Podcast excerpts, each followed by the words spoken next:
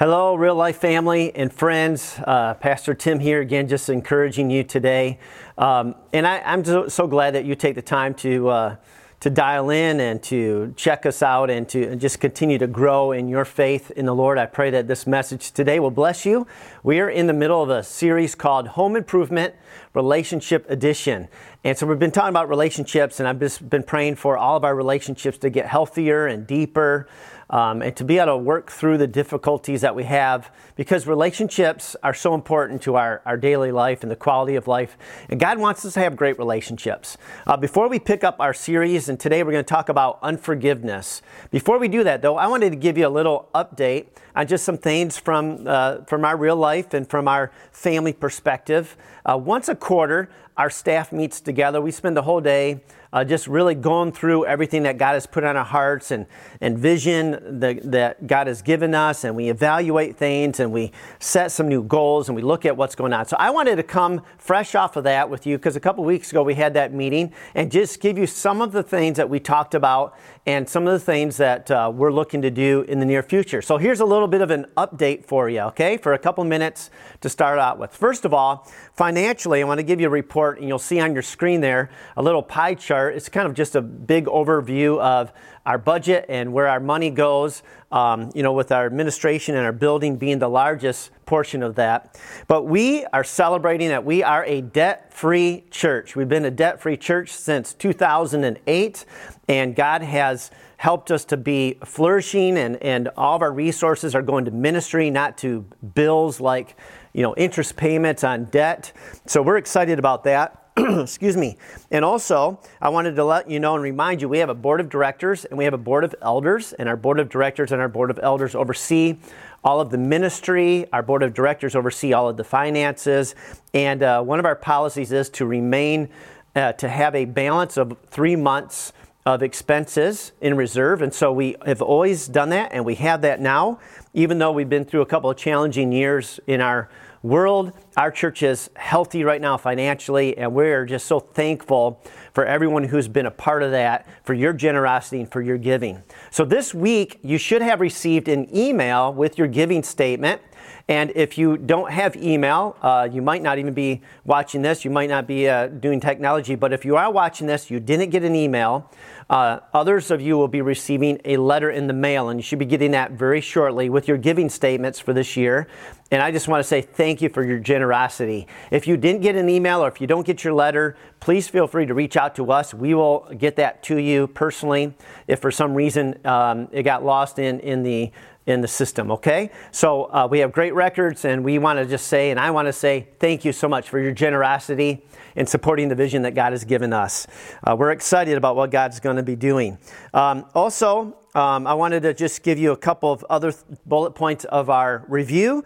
Um, number one, I wanted to share that I've got some concerns and I expressed some of that in our letter. And those concerns are about with us reconnecting with people uh, through these last two years, um, it has disrupted our normal flow of Sunday morning attendance. We've tried to do these video talks, of course, uh, but it's not the same dynamic when you're not in person, person to person. And so, as a pastor, you know, it's just a great concern of mine that we uh, still need to reconnect with, with those of you who haven't been able to come physically.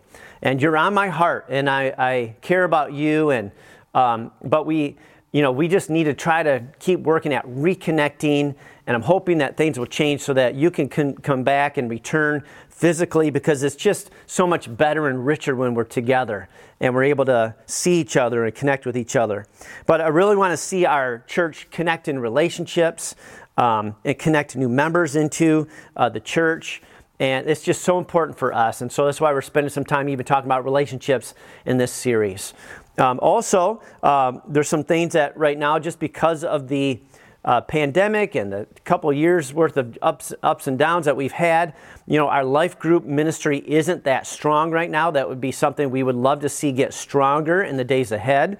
We're hoping that we can start to meet in homes again a little bit more frequently and that others of you will feel more comfortable to do that because we really do feel like uh, in the Christian life, relationships face to face are so critical to our health. So that's not going great right now, just to be honest. We would love to see that grow. We'd love to see um, the, the availability of people to come in each other's homes, uh, and the comfort that, um, that we would need to be able to get to that level come back soon. But in the meantime, I just want to encourage everybody try to reach out, try to connect with people, try to build relationships, do the best you can because we need to stay connected, okay? What is working is we have a lot of new people coming to our church now.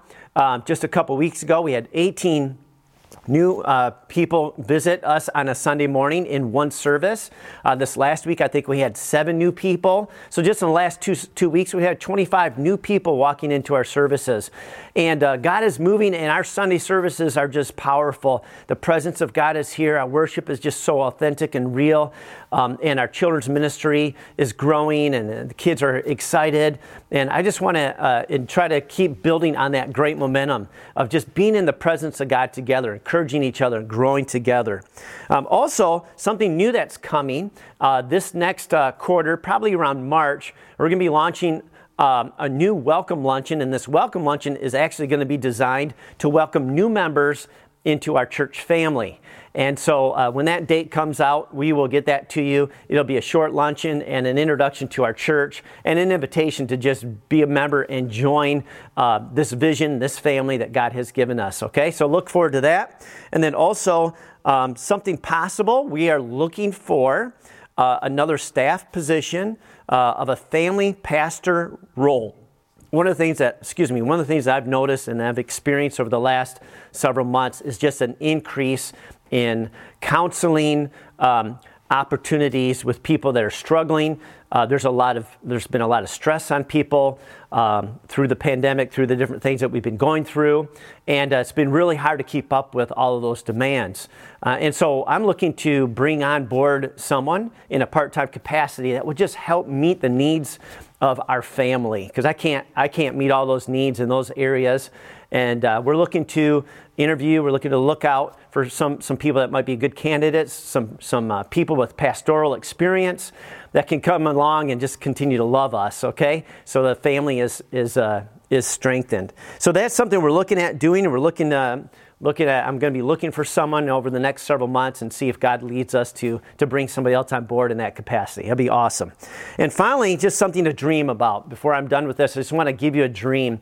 Uh, in our in our meeting we were dreaming about the possibility in the future of having like a youth center, gymnasium, maybe a cafe and a weight room, but a big area where we could use for our weddings, for our funerals, for our events, but also that we could have like a youth center for this community for kids to have a place to come that's after school. They could get mentoring, they could get encouragement, they could get help, and, um, and maybe also meet some of those needs of gym time, weight room, you know, and of course we could always use a good cup of coffee. So these are just some things that we're dreaming about right now. We have another meeting scheduled in a couple weeks just to dream about that. But if you're excited about that possibility, let us know because it would take a lot of effort, a lot of fundraising, a big that's a big vision. Uh, but we are really excited about looking to the future. What other ways can we expand our ministry, reach more people, help more people, meet the needs of this community?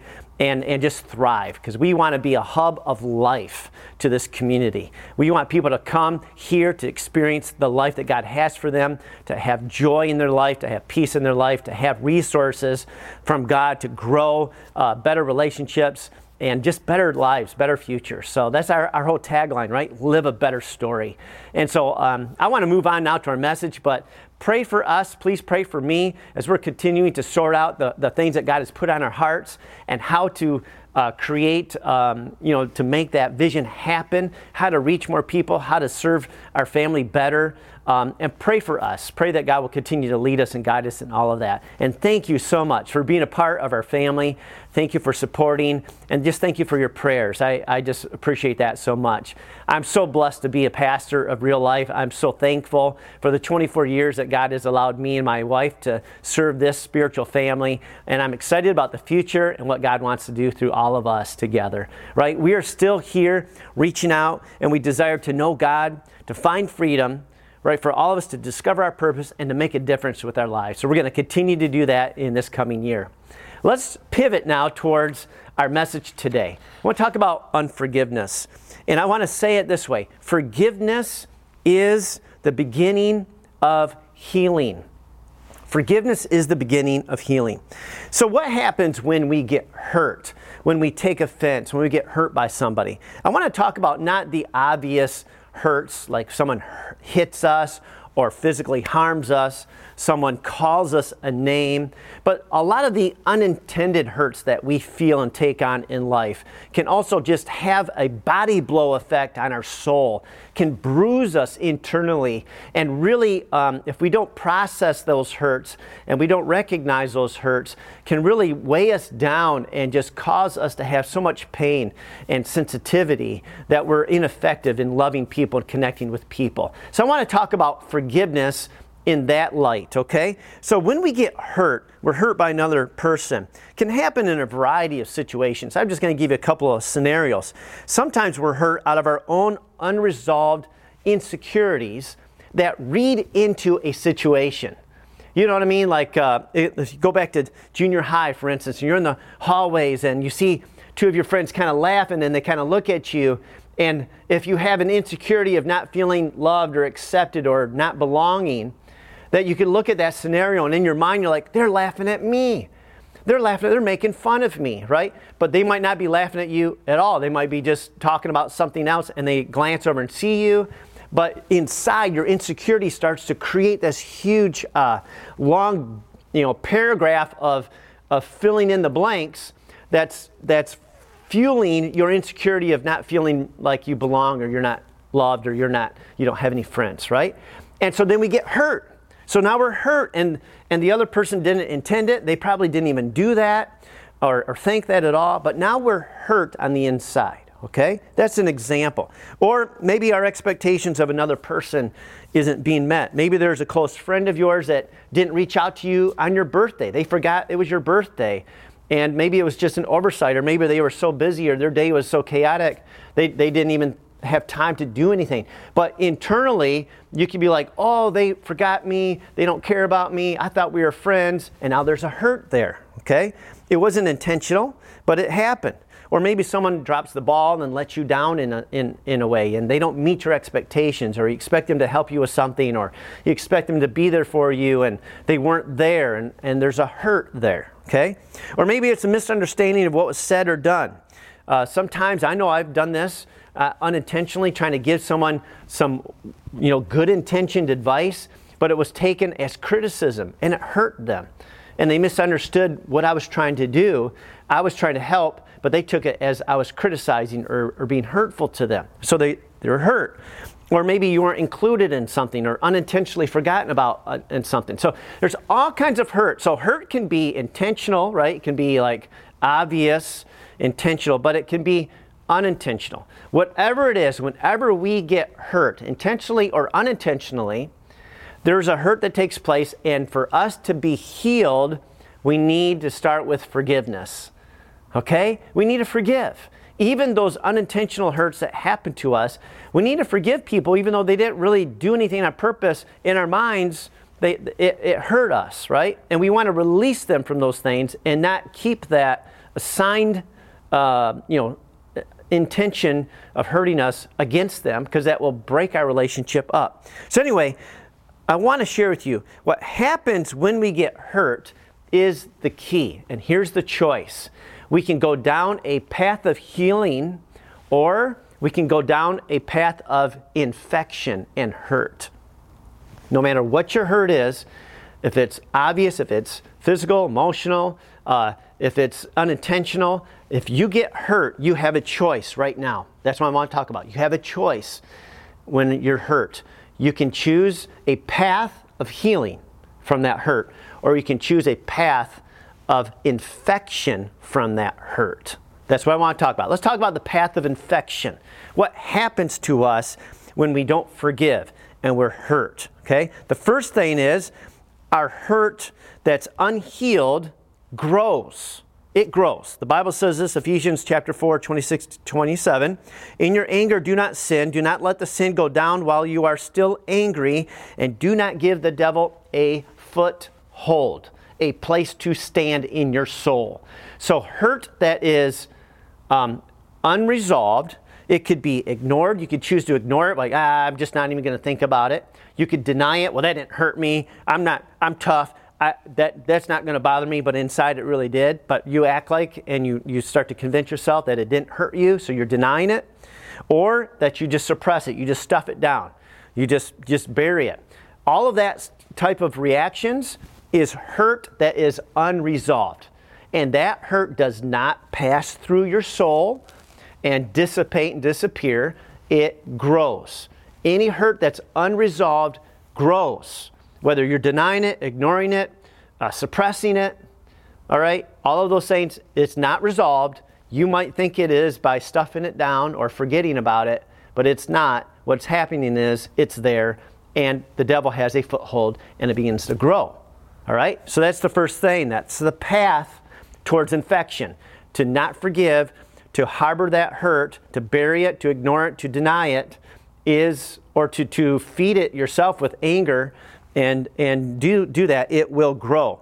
The second thing that happens is when hurt grows, it turns into anger and bitterness, and we have an infection of the soul. We have an infection. Okay, James chapter 1, verses 14 to 15 says, Each person is tempted when they are dragged away by their own evil desire and enticed. Then, after desire has conceived, it gives birth to sin. And sin, when it is full grown, gives birth to death. Now, this is talking about temptation, but it also shows us the path of sin. So the Bible says, don't let, um, uh, the Bible says, in your anger, do not sin. What that means is it's okay to be angry, but don't let that anger fester overnight. Otherwise, it becomes sin, and you're harboring that anger in your heart, giving the devil a place to, to operate in your soul. And then this says that sin will grow. And it will grow, and it, it, first of all, it's just a seed. Then, like it's it's a it's this idea of a pregnancy, right? It's a seed, it's conceived, but then it grows, and then it is birthed. And when it's birthed, full fledged, it comes to its fullness. The, the result is death, right? So you see, sin grows hatred grows, bitterness grows, unforgiveness grows in our heart. It grows, grows, grows, and it's going somewhere, and it's going somewhere bad. It's going to get worse for us. That hatred, that anger is going to end up destroying our soul, destroying uh, those around us, and harming us. Okay? So the infection, then, the third thing I want to say about that is it spreads and it makes us highly sensitive to the pain uh, at that point of infection. And it and it results in a toxicity, I would say, a toxicity of the soul, where that, that hurt becomes um, uh, hatred, and that hatred eventually becomes harm. It comes out to harm other people. The toxicity of our soul just festers. 1 John 2:11 says, "But the one who hates his brother is in the darkness and walks in the darkness and does not know where he is going because the darkness has blinded his eyes. So when there's hatred in our hearts towards someone else, the Bible says we are walking in darkness and we are not able to see what's going on. The, the darkness, the hatred, the toxicity of our pain has come to a place where it's blinded us and we we have hatred in our heart. That's not coming from God. That's not freedom that's the, the, the results of that sin growing, that anger growing inside of us, that pain evolving into this dark thing that then begins to come out and begins to hurt other people, right? And so we can't have fellowship with someone when we have that darkness, when we have that hatred in our hearts. So hatred towards uh, turns outward and it begins to harm others. So the toxicity of our soul affects our words, it affects our attitudes, it affects our actions to the people around us. Jesus put it this way in Matthew 15, 18. But the things that proceed out of the mouth come from the heart, and those defile the man. It's, it's, the, it's the issues of the heart, the darkness in our heart, the hatred, the anger, the, the, the pain that we experience, the hurt that we, that we experience, grows and it comes out as jealousy, comes out as anger, comes out as uh, you know hatred, comes out as toxic, and and it's coming from our soul. It come, it's coming from our heart, right? So this is the path of infection. This is what happens to us. We have all experienced it. This is what happens to us when we do not forgive those who have hurt us. when we have unprocessed hurt and pain in our hearts. This is what happens it goes through that growth process and it's a spiral down. It's a spiral down for our soul and it begins to spiral down those around us that are close to us. Okay? So I look at it kind of a lot like a physical infection. So if you've ever had a splinter, I get lots of splinters because I like doing woodwork and stuff. If you ever had a splinter, at first when that splinter enters your finger, let's say, you get a splinter in your finger. And I just had one a couple, uh, last week I had a splinter in my finger. It was driving me crazy. But as soon as it enters your, your skin, right, there's, an, um, there's an, a moment of pain, like instant pain, like, oh, ah, right? There's that pain. There's that hurt. And now, now so it, it hurts us. We feel it.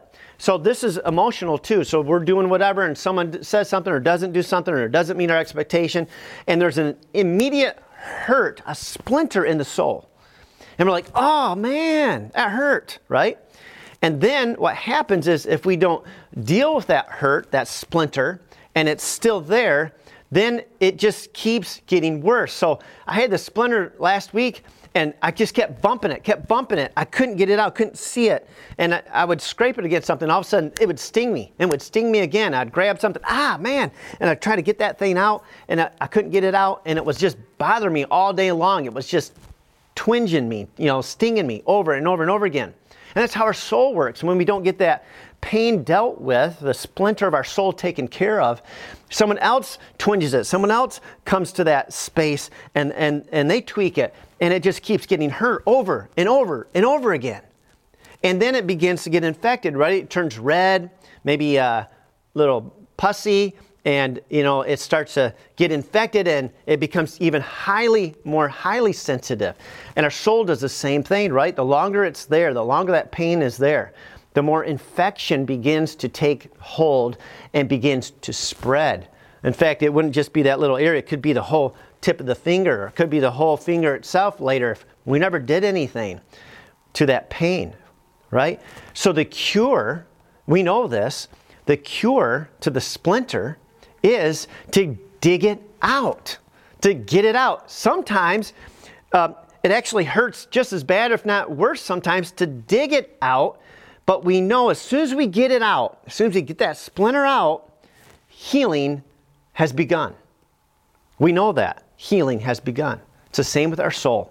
Even though it can be difficult to forgive, even though it can be difficult to deal with that pain and address our insecurities or our fears or our past and how it keeps getting touched, how it keeps getting pricked, how it keeps causing us pain. I know it's hard. I know it's difficult. Sometimes it's, it seems harder than the pain itself to get into our heart, to get into the issues that are really there, and to dig in there like a, with a knife or a needle and dig in there and get that pain out, to get that resolved. I know it's hard. I have, I have done this myself. It's very difficult. Our pride doesn't want to do it. Our insecurities doesn't want to do it. Our selfishness doesn't want to do that. We don't want to face these things. But we need to because as soon as we do, as soon as we deal with that hurt and the real issues behind that hurt, as soon as we do that, healing begins. Healing begins. The next time someone brushes against that spot where that sliver used to be, there's no more twinging. There might be some bruising, there might be some, some pain, but it's not that sharp pain anymore. And in a little bit while that starts to heal, there's no pain at all.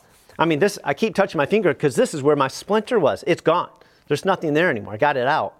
Okay? And I'm healed. And I'm not sensitive anymore. But if I left that thing in all week long, boy, right now, I, I wouldn't even want to use this hand. And that's how a lot of us are living life. We don't even want to go there. People, some people who know us know they can't, they can't get near certain areas of our heart because it's just like, you know, too sensitive. There's too much too many eggshells around that area. You know, there's some unresolved issues there. And it's causing a distance between us. And God doesn't want that. He wants us healed. And the key to healing is forgiveness, starting that process of forgiveness. So let's go down the path of healing. What does that look like? We know what the path of infection looks like. Let's go down the path of healing. Okay? Here's what 1 John 1, verses 5 to 7 says This is the message we have heard from him and announced to you that God is light, right? God is light. And in him there is no darkness at all, no darkness. If we say that we have fellowship with God, yet walk in the darkness, we are lying. We, we lie. We do not practice the truth. But if we walk in the light as he himself is in the light, then we have fellowship with one another. Our relationship with one another is going to be good. And the blood of Jesus, his son, cleanses us from all sin. What's this saying? I already talked about the darkness a few minutes ago out of a different verse. And says, listen, if when we have hate towards a brother, when we have unforgiveness or bitterness towards another person, we are walking in darkness. And then the Bible says, listen, God is light. There's no darkness in God. He doesn't want you walking in darkness. But when you're walking in darkness, you do not have fellowship with one. We do not have fellowship with one another. But there is a different path. Praise the Lord. There is good news here. There's a different path than the path of infection. There's a path of healing where we can walk together in fellowship if we're both willing to come into the light. We come into the light, we address our hurts, we address our pain, and we reconcile and we are cleansed of our sin and we're cleansed of that division and we can be together. That's what this is talking about. If we walk in the light, as he himself is in the light. We have fellowship with one another, and the blood of Jesus, his son, cleanses us from all sin. So let's talk about the path of healing. Number one, we need to look in. Looking in, I mentioned this last week, but looking in means hey, admit and recognize that you're hurt. Don't deny it, don't ignore it, don't suppress it. Grieve it. If you're hurt, recognize, say, man, that hurt. And it's okay to grieve your hurt, your pain. If you feel rejected, if you feel left out, if you feel unloved, hey, that's what you feel. That's, that's what your heart is saying. Your heart is twinging. It, it feels those things. That's okay. It's okay to admit it. It's okay to say, This is what I'm, I'm feeling. I'm feeling hurt. Why am I feeling what I'm feeling? Right? That's the first thing to do is look in and say, Why do I feel so hurt? Why do I feel left out? Why do I feel unloved? So you, you look in and you look at your soul and you and you give your soul credit. Hey, why do you why am I feeling this way, right? The Bible says in Psalm 51 6, to God, the psalmist is talking to God, behold, you desire truth in the innermost being. God wants you to be truthful about what's going on on the inside.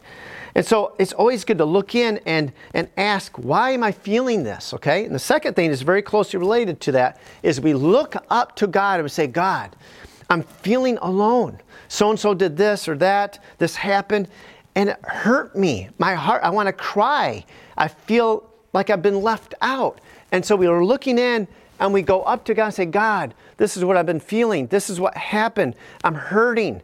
And we're looking for validation from God. And we're looking for His truth to reconcile our heart, to comfort our heart, to heal our heart because we look to Him and say, Oh, but God, thank you that I'm not alone. You love me. You know me. You're for me. You're with me right now. And healing begins to come already, right now, in that moment. We find security, we find love, and we find truth in our relationship with God. People will let us down, there's no question about it. But God is always with us and He is always for us. And His truth is what sets us free. So, John 14, 26, Jesus said, But the advocate, the one who is on your side, the Holy Spirit, whom the Father will send in my name, he will teach you all things and will remind you of everything I have said to you. And so we look in and then we look up to our advocate, our Holy Spirit, the one who is there to teach us and to lead us to guide us into truth. And the truth sets us free. We look in, we look up, right? When we're hurt, this is the path of healing.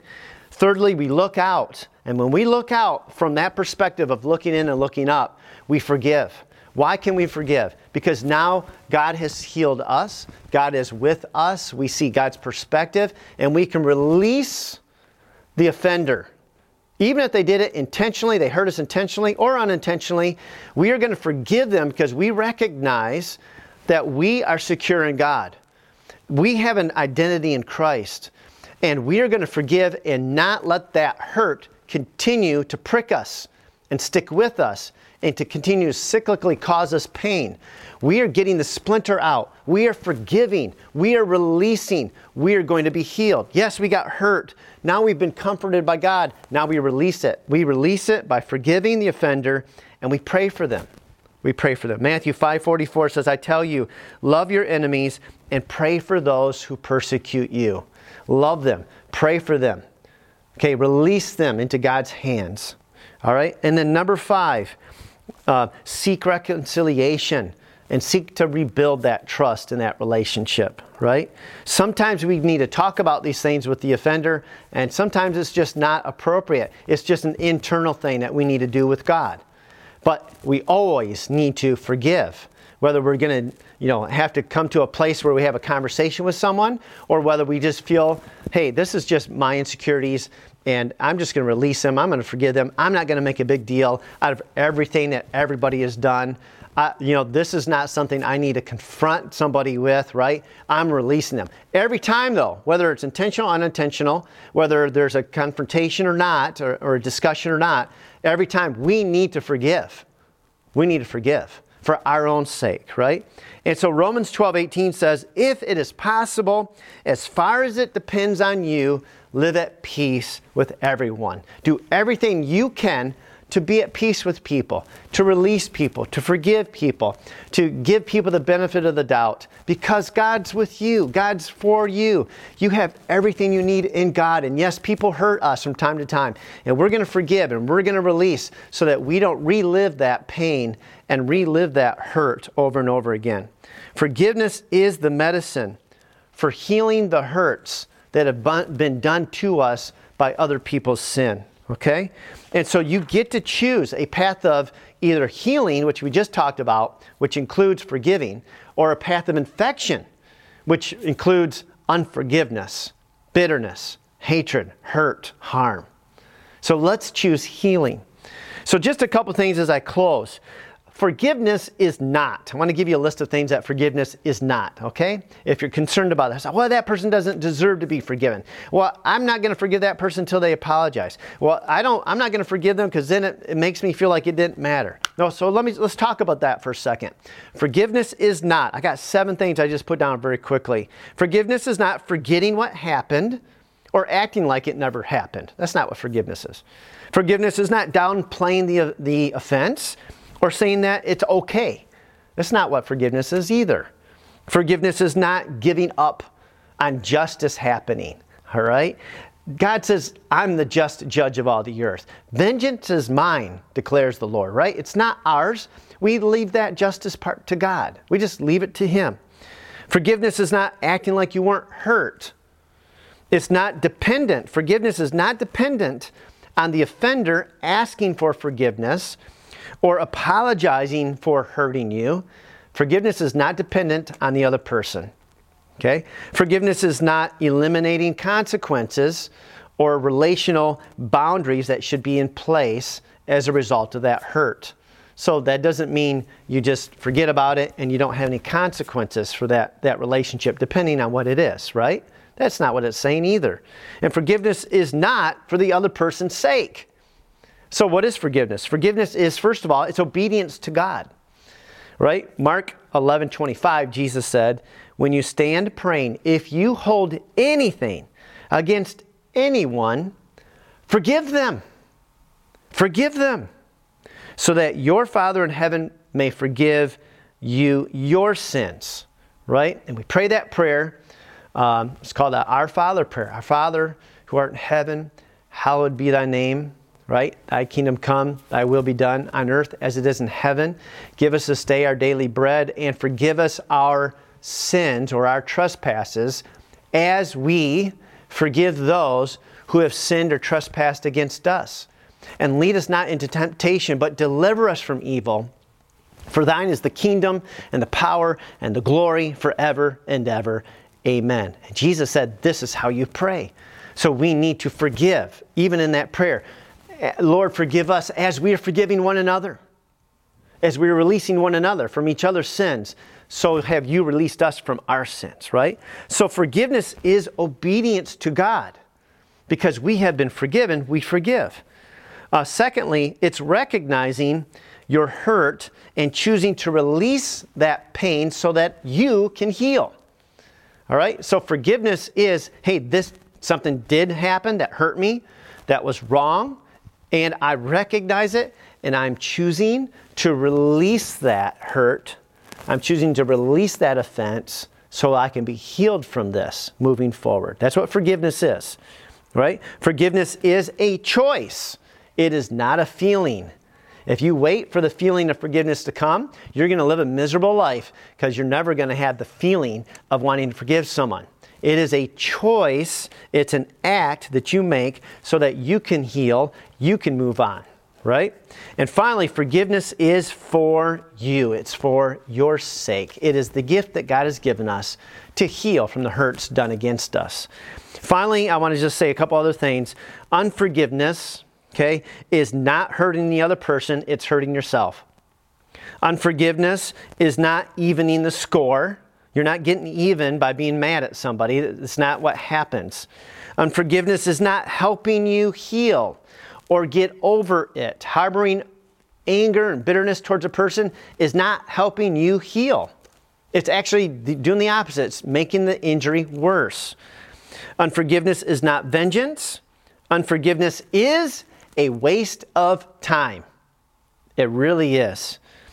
Unforgiveness is hurting you and those around you, and for, unforgiveness is holding you back from healing and wholeness. Okay? So, finally, I want to finish with this the role of a repentant offender. So, I'm going to flip this, the, this, the, uh, the talk all around now and say, what if you are the one who has hurt someone? I just want to give you a couple of tips on what to do if you recognize that you have hurt someone and that you're the offender. Okay, you're the one that said something or did something or negligent or purposeful. You hurt somebody, okay? And you want to um, repair that relationship. You want to make amends. What do you do? How do you do this? I just want to give you four simple things to, to try and to think about, okay? First of all, you need to empathize with the person that you hurt. In other words, you need to create a safe place where they can express to you what how they got hurt, what happened from their perspective, and you need to listen to them without defending yourself, without disproving what they're saying. Just listen to the cry of their soul and what from their perspective happened and what that hurt was. When you do that, then you allow that person to feel heard and release that that hurt to you. And if you're listening and you're asking questions and you're not defending or deflecting, then they, there's, that's part of a healing process that can happen in that person's heart. Do you see? The, I mean, I, everything inside of me, you know, uh, when I deal with these kind of situations, wants to defend myself. If I'm the one that hurt somebody and they come to me, everything inside me wants to explain to them why that's not true, why I didn't mean it, why it wasn't really that way. But I found that doesn't help because they really did get hurt and they have a perspective different than mine. And so I need to listen and I need to empathize and I need to say, wow, I am really sorry that you got hurt. I didn't intend that. I didn't mean to, if that was the case. But I recognize you did get hurt by what I did or said or didn't do. And I am sorry. I'm sorry you hurt. You matter to me. I love you. I care about you. I am so sorry I hurt you, right? So the first thing is to recognize that. Um, and, you know, good intentions do not get to cancel unintended pain that's caused in somebody's life. I mean, uh, I've, I can't tell you how many times my good intentions have hurt or offended someone, and, and uh, it just happens. But it doesn't mean that they shouldn't be hurt because they have a perspective. And so I can't explain away their pain, right? By just telling, oh, I didn't mean that. Oh, I, I meant this. You shouldn't feel that way because I didn't mean to do that. Well, that doesn't help. It doesn't help at all because they do feel that way. Even though you may have good intentions with someone, it doesn't mean that they didn't get hurt, right? And so we're recognizing the way that person was hurt and we're reassuring them, I'm sorry, I love you. I didn't mean for that to happen. I recognize it happened that way and I am sorry. Please forgive me, right? So that's what I want to share with you is to empathize with them. Number two, apologize and ask for forgiveness. Repeat to them the offense that, that uh, happened so they understand you heard them. I see what you're saying. When I said this, it meant that to you. I am so sorry. I apologize. Will you forgive me? Okay? Thirdly, try to rebuild that trust by learning and growing from your mistakes. I remember years ago, I got a call from a very um, faithful, godly man in our church. He's an older gentleman. He called me, I was talking to him and actually calling to pray with him about some other things. And then he said, Well, Pastor Tim, while I got you on the phone, I wanted to say something to you. I'm like, Okay, go, yeah, what do you, what do you got to say? And he went on to say that um, he was kind of offended that I wasn't at the door of the church greeting everybody on the way in. And uh, inside, you know, he was very gracious with how he said it. He said, "I just want to, sh- I just think it's important for the pastor, you know, to shake everybody's hand on Sunday morning when they come into the door." And, uh, and I was listening, and inside, outside, I was graciously saying, Oh, well, thank you for your feedback. But inside, everything inside of me wanted, I was getting mad. I was getting hurt. I was wanting to defend myself. And I'm thinking, Man, do you know what goes on on Sunday morning? Everything I got to do to get everything ready. And I try to meet people, and I try to, and every, everything inside was just was all my pride and all my ego and all my defense mechanisms just going off. But I didn't do any of that. Thank God I didn't say any of that out loud. I hung up the phone, you know, with this gentleman, and I was just mad. I was just stewing for like a day. And I went home. I was telling my wife, "Can you believe that? Don't they know what all the stuff that I'm doing?" And that's what they're complaining. That's what he's complaining about. And he wasn't really complaining. It wasn't that way. But that was the toxicity of my insecurity and my pride coming out. You know, we've all done that, right? I'm just like, blah, blah, blah, blah, blah, blah. And then after about a day and a half, you know, all of a sudden it started to sink in. I'm like, you know what? Ah, he has a point. I really should be more intentional about trying to greet people and make sure that people know that they're loved. And uh, so that Sunday morning, I made sure I was at the front door and I greeted him. And from that time on, I always looked for him and always tried to make a point of greeting him. Now, I don't stand at the front door every week greeting people, but I do my very best to get around in the congregation in those minutes right before service. And I try to meet as many people as I possibly can. And uh, that stuck with me from that conversation. But it was so hard for me to hear. And sometimes we have these confrontations or these disagreements or these hurts with one another, and that's our response, right? We want to defend ourselves. We want to, you know, prove ourselves differently.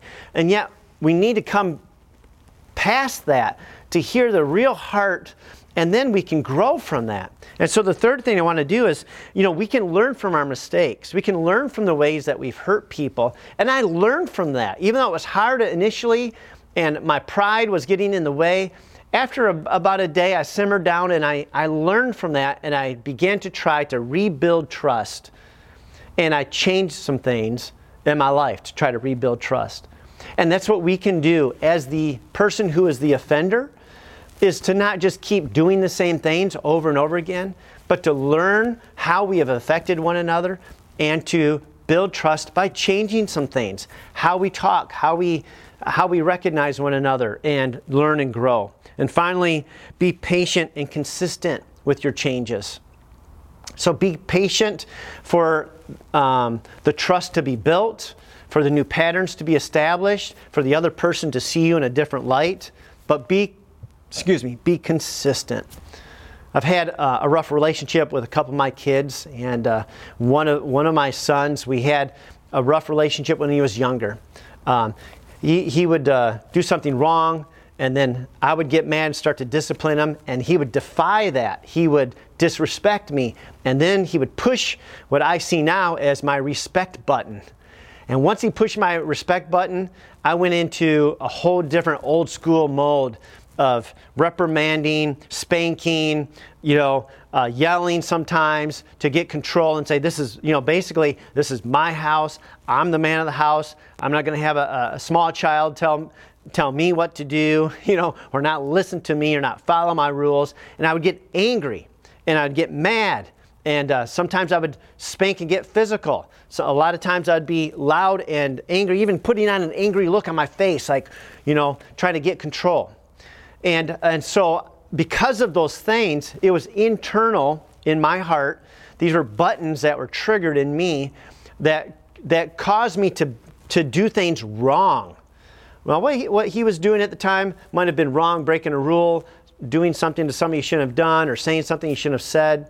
But my response to that was also wrong. And so we, we, we had a rough relationship for a while because of my stuff getting in the way. And uh, I was really concerned about it, I was praying about it. And over the course of time, God did some changes in me where I began to see some of these patterns in my life. And I began to see that these things needed to change. So I began to change and then and uh, started to treat him differently when he started doing things wrong. And what I started to do was decide to get into his heart of why did you just do that? Instead of just being mad and angry and repeating the rules and how he broke them, finding out why did he do that? Did he get hurt? Uh, one time he got hurt by uh, a, a bigger brother and a cousin, and he was getting mad and he was trying to hurt them because he got hurt. But nobody knew he got hurt. They just saw him acting out and trying to hurt everybody. So I come out, and my temptation again was to to to meet anger with anger, and uh, you know his violence with my discipline, and and instead of doing that, I realized that I needed to find out what was going on. I began to change. And I asked him the question I said, what, What's going on? And try to calm him down. What's going on? What, what happened? Did something happen? And tears began to come out of his eyes. And all of a sudden, I'm like, oh man, what's going on here? Because normally there'd be, there'd be glaring anger coming out of those eyes, right? But when I talked to his heart, all of a sudden tears started coming out of his eyes. And he told me he got hurt. Someone hurt him. It was an accident, but he got hurt and physically. And the physical hurt that he experienced, his reaction to that was to hurt back. And that's when he would start to get in trouble. And all of a sudden, I started realizing, oh man, I've been missing this. I've been trying to correct his anger with anger instead of going to his heart and, and responding to his, his heart and his hurts. And that began to change everything for me in our relationship. So I, I, made changes and worked on it for years, just started to, to do things differently. And it took a long time. It took a lot of, lot of consistency. I didn't change everything perfectly right away. You know, had a couple hiccups along that journey, but now I'm a different person, a different dad, and today our relationship is healthy and it's so much better than it was before. And that's what can happen for you and for me, especially if you're a parent and you have a strained relationship with one of your children like I did. There are changes that we can make once we get to the heart level and see what the real issues are if we get to our heart level and we look in and then we look up and ask God, help me, God, help me heal from my insecurities, from my pride, from my patterns that I've learned in my life that are not healthy. Help me to be whole so that I can now look out and now I see my son in a completely different way, a completely different light. Not angry. I'm not, I'm not, uh, I'm not uh, uh, hurtful to him. I'm his advocate. I am there for him to help him in his hurt. And it's a completely different relationship. And I just want to encourage you with that. If you have that kind of relationship, be, stick to it. It takes time. It's taken me a couple of years with some of my kids to repair some of the damage that I've done out of my own ignorance, out of my own pain. And I had good intentions. I had good intentions. I, I wanted to teach him the right way. I wanted to make sure my home was filled with safety and protocols and rules that were godly. I had the right intentions, but I was doing it wrong, completely wrong. And I was causing more harm than I was healing. And so I learned, and God showed me, and I've been changing, but it's taken a few years. I want to encourage you if you've got that kind of relationship, go to God. Let God touch your heart. Let Him heal your heart and your hurts and stick with it and be consistent. God can redeem and restore your relationships, especially those in your family and especially parent to child. I want to encourage you, you can do this. God's with you, God can help you. Stick to it. Stick to it, okay? Well, as I close this uh, message out, I have a memory verse I want you to think about this week. It's Ephesians chapter 4, verse 32. It says, Be kind and compassionate to one another forgiving each other just as Christ, um, just as in Christ, God forgave you. right? So let's be compassionate with one another. Let's forgive one another because God has forgiven us in Christ. And today I want to lead you in a prayer of salvation. If you want to get right with God, Jesus came, He gave His life, even though we didn't deserve it, even though we didn't repent and ask for it. He gave His life to forgive us of our sin. He is the epitome of our example of forgiveness. He didn't even do anything wrong, and He offered forgiveness to us fully before we asked for it, before we deserved it, and we still don't deserve it. He forgave us. He humbled himself. He became nothing for us so we could be forgiven and reconciled back to God. That's the point of forgiveness, is to reconcile our relationships, to forgive one another so there's no barrier between us, no, no, no division between us. And God doesn't want a division between you and Him. And the answer is forgiveness. Please join me in this prayer and ask God to forgive you of your sins and place your faith in Jesus as Lord and Savior. If that's your heart and desire, pray this with me, okay? Say, Jesus, thank you that you love me and you came to forgive me. You shed your blood to pay for my sin so I could be forgiven and restored into relationship with you. So today I ask you to forgive me of all my sin and to cleanse me from all unrighteousness. And I declare my faith in you, Jesus, as Lord and Savior. Thank you for loving me. Thank you for restoring my relationship to God. I'm all yours. In your name I pray. Amen. Amen. I just want to pray for our relationships again today, especially if you're a parent and you've got a strained relationship with a child. Let's just go to God. Let's agree together today that God will begin to order your steps to a place of reconciliation and restoration so you can have a great relationship with your children, okay? Lord, we just come to you humbly today. And Lord, we, we as parents, we know we've made mistakes. Uh, we've done the best we knew how to do, but at times that wasn't very good. That was sometimes even more harmful, Lord, than, than anything else we could have done. So, Lord, we repent. We are sorry for mistakes we've made, for the harm that we've caused to our children. We ask, God, that you lead us and guide us to a place of reconciliation and restoration, that you help us be healed of our own hurts, our own insecurity our own fears, our own pride. Change us, God. Change our hearts and help us to see our kids the way that you see us and help us to change and touch their hearts and be their advocate, not their enemy, to be their, their coach and their confidant and, and, their, and the one who they, they come to for help, not the one they run from because they're afraid. Lord, I just pray for healing for our relationships, all of our relationships, Lord. Help us to apply this uh, in Jesus' name. And today, God, uh, we forgive. Right now, if there's any unforgiveness in your heart towards anyone, would you just join me? Just say, God, I forgive. I release, I release everyone else from the pain that they've caused me. I take the splinter out of my soul today that I might be healed. I release this pain, this hurt, Lord. In Jesus' name, I trust in you. I trust in you to bring healing into my life. In your name I pray. Amen. Amen. I know this is a really tough topic. I pray that you continue to think about this and meditate on this and pray about this so that God can reveal to you anything that you need to get rid of, any unhealed wounds that you have. May you find that wisdom and that courage to take it to God. Look in, look up, and then we'll look out, right? And may you experience God's healing in your heart. And now may the Lord bless you and keep you. The Lord make his face shine upon you and be gracious to you.